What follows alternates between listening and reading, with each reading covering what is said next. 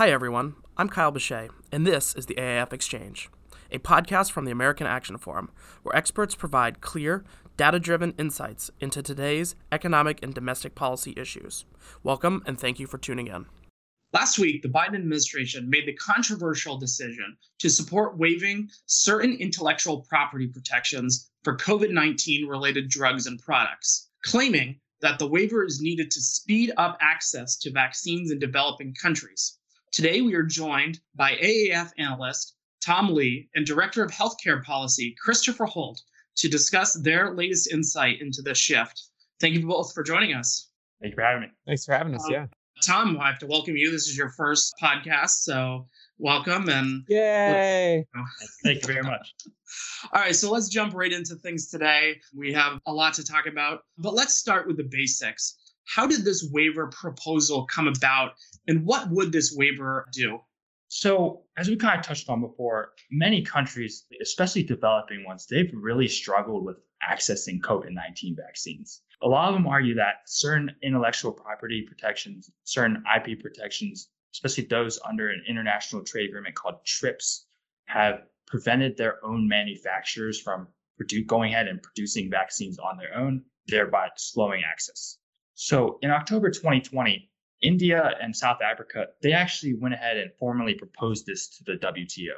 And as of now, over about over 100 countries, mostly from the developing world, they have signed on to this proposal, whereas a handful of nations, mostly from the developed world, they're currently in opposition. This waiver would specifically get rid of four protections copyrights, patents, trademarks, and undisclosed information procedures.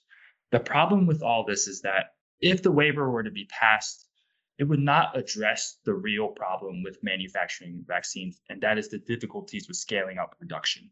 Instead, this waiver will set up a new set of trade policy challenges. Hmm.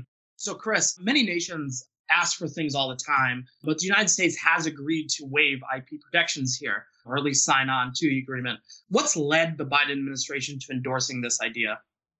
Yeah, in this case, I think that the Biden administration is being motivated uh, by their their domestic audience. This isn't really about uh, the decision by the Biden administration. It's not about um, IP protection. It's not about COVID vaccines in the developing world. It, it's really about internal domestic politics in the U.S. So for a long time now, particularly progressives, but but Democrats broadly have sort of framed um, pharmaceutical companies as kind of the boogeyman, like the bad guys, and there have been many different efforts to change how prescription drugs are paid for, to curtail uh, industry profits, to to try to sort of claim um, that the the industry doesn't really deserve quite the you know the intellectual property protections that they have.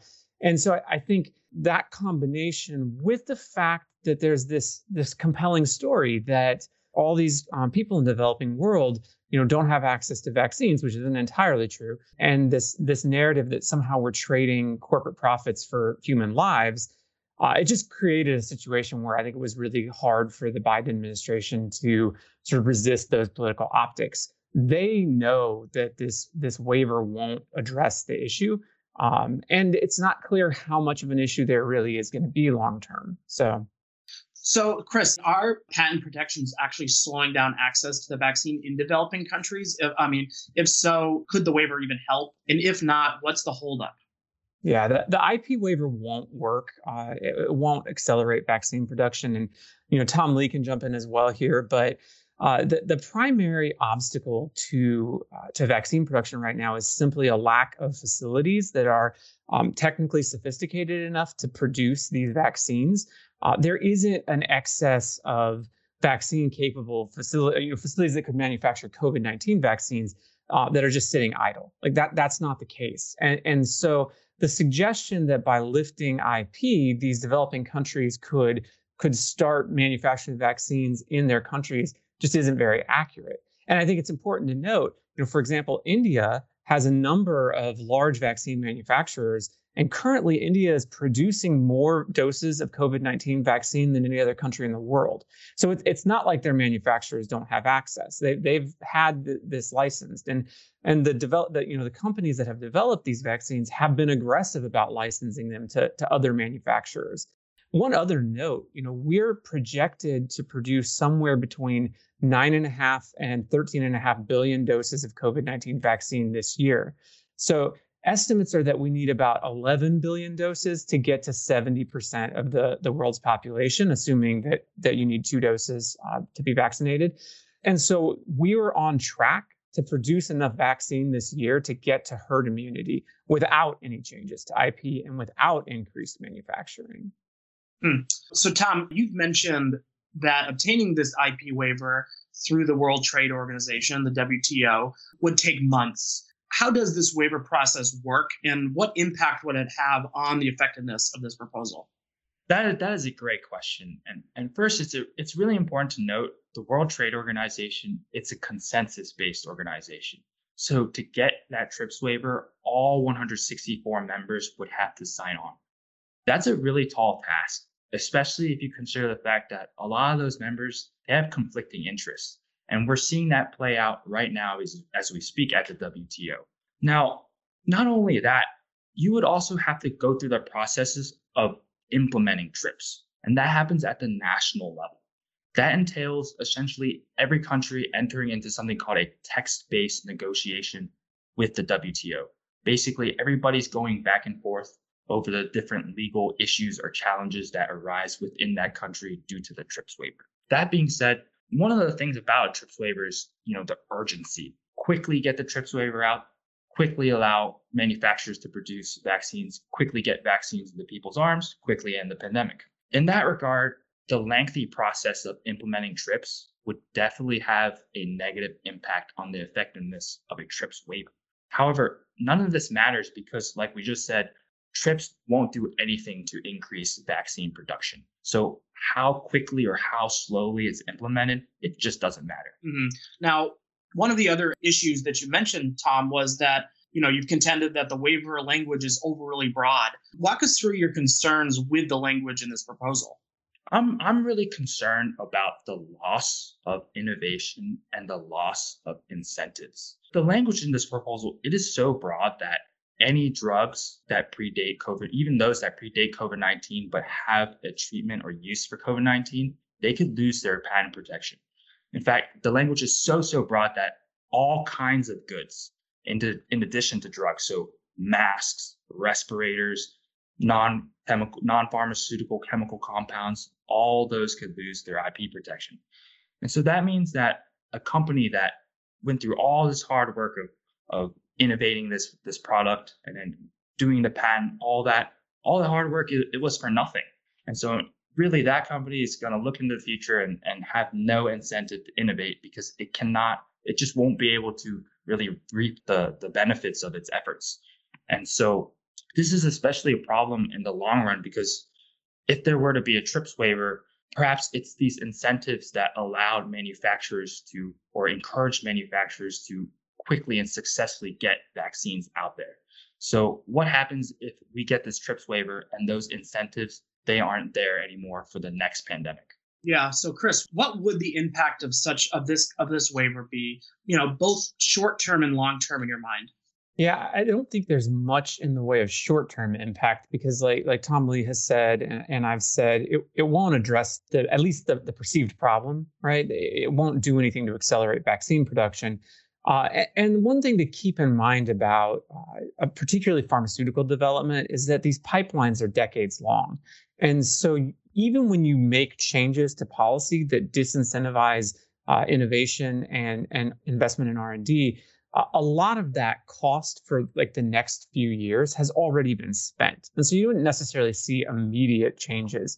Um, I do think that this is a signal, along with a lot of the policies that, that House Democrats are pushing, to not just to the industry, but in particular to venture capital, right? To investors, that the kind of return on investment that makes the risk associated with investing in, in pharmaceutical development worthwhile may not be there in the future. And, and so, you know, a lot of times you'll hear people say, well, drug companies make drugs. They're not going to not invest in, in R&D. And there's some truth to that but investors may not give them the money to do that. If you know, investing in drug development is much riskier than other kinds of investments you can make. And, and so without a certain guarantee that the intellectual property will be you know protected and that there's an opportunity to make back uh, that investment, then you know you will see funding dry up. And then to Tom Tom Lee's point, there there is a risk that you know in in five years or or six years or ten years, when the next sort of global health crisis comes around, that we don't have the the built up um, work done that that allows us to quickly respond. Hmm. So, question for either of you. Go to Tom first on this one. Do countries have other options besides forcing uh, companies to give up their IP? And what would those options be more or less effective than simply um, taking the IP and using it? So there are two other options. First, that option would be compulsory licensing. During a national emergency or, or really any circumstances of extreme urgency, a foreign manufacturer can ask its national government to issue a compulsory license. With that compulsory license, the foreign manufacturer can then copy and produce a patent protected drug without the consent of the patent holder. However, compulsory licensing, it still really wouldn't be effective because it runs in really to the same problems of the TRIPS waiver. It does not do anything to increase production. It doesn't do anything to give manufacturers the, the techn- technological know-how to scale up production of these vaccines. Uh, so in that regard, compulsory licensing, it's not any more effective than a TRIPS waiver. The other option is voluntary licensing. This is perhaps somewhat a better option because with voluntary licenses, you know, they're consensual agreements. In that consensus, a company can choose to perhaps transfer some trade secrets to another company, thereby giving the manufacturers the valuable information they need to produce and scale up production. But that is no guarantee, however. So in that regard, voluntary licensing, it's not a slam dunk.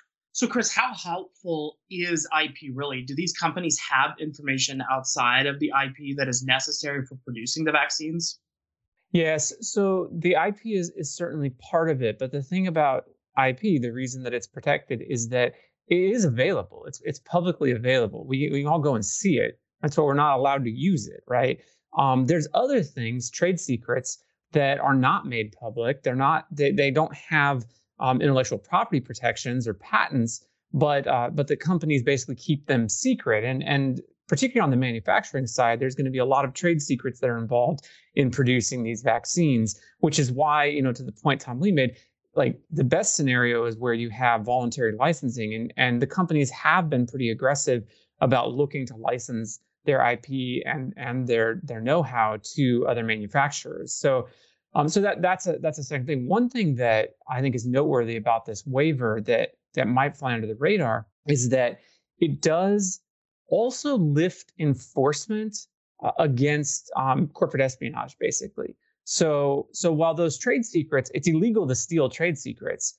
Um, but under this waiver, there would be no enforcement mechanism for that. So, in effect, you would be saying to India, to China, uh, to whoever, hey, it's open season on pharma's trade secrets right now. Go ahead and hack them because there's there's no recourse. So that's that's another uh, part of this, and and I think it gets at why India and and South Africa and very quietly China are pushing this whole thing because they are not they're not foolish. They know there's no excess capacity to, to produce these vaccines. This is about getting access to intellectual property, to trade secrets, to know how that have been developed uh, in companies that are based in other countries to to sort of kickstart their own biopharmaceutical industry. You know, particularly in China, they're they're looking to to take advantage of this to to get more technical know-how some could argue that IP protections are less um, applicable here since the US government has funded so much of the research underlying these vaccines. Chris, what do you think of that argument? Well, so, so Tom Lee addressed this a little bit when he talked about how broad the waiver is and, and how much it applies to. There, there's lots of, um, of medication, of treatments, of compounds, et cetera, uh, that have been developed over an extended period of time that are useful in treating COVID or responding to COVID that would get caught up in this. Um, I think the other thing about, uh, you know, particularly thinking about uh, government investment in the vaccine process, and it hasn't just been U.S. government investment, although the investments from Operation Warp Speed were substantial. Uh, is is that those investments would not have been sufficient or useful if a lot of groundwork hadn't already been laid. You know, companies have been researching mRNA for you know, messenger RNA for you know decades now.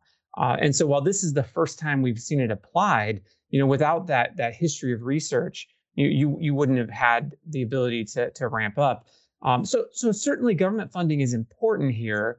Um, and I don't want to understate that, but it, it's not it's not exclusively driving the development. There's been a lot of work these companies have put in prior to, to the pandemic starting. Gotcha. Okay. So what about the booster shot? I mean, we are seeing news reports that Moderna and Pfizer, they're starting to develop these booster shots. I mean, is that that seems to be one area that this could hurt immediate development. Do you think that research could be at risk? You know, this this is very speculative, and so I will happily speculate. Uh, but I don't I don't think so. In part because, as I mentioned earlier, uh, so much has already been invested in this that for the companies, there's probably not much value in walking away from it at this point.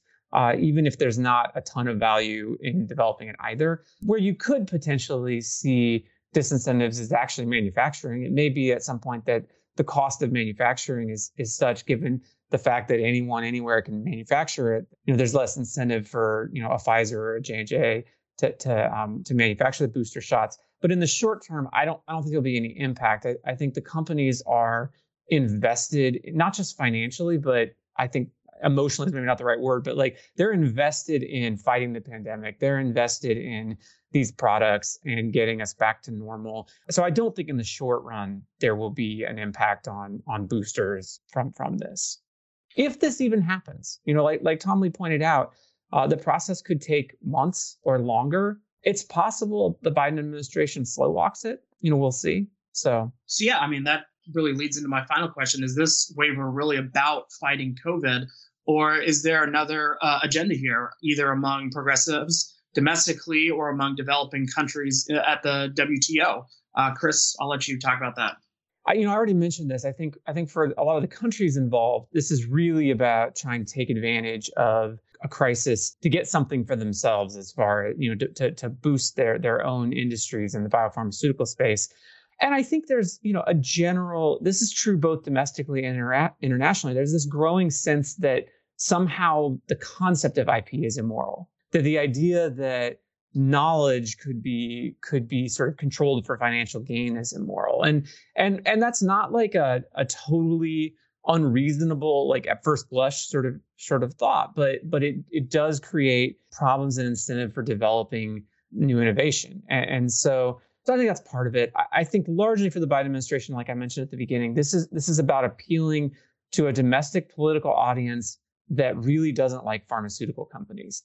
Even as pharmaceutical companies are sort of crucial right now to to responding to the pandemic. You know, without these pharma companies, we wouldn't have COVID vaccines. So we would either be continuing to social distance and wear masks forever, or we would be dying more. So, Tom, did you have any thoughts? Yeah, I mean, I would like to add that this really is it's just another development in the ongoing debate about IP and, and public health.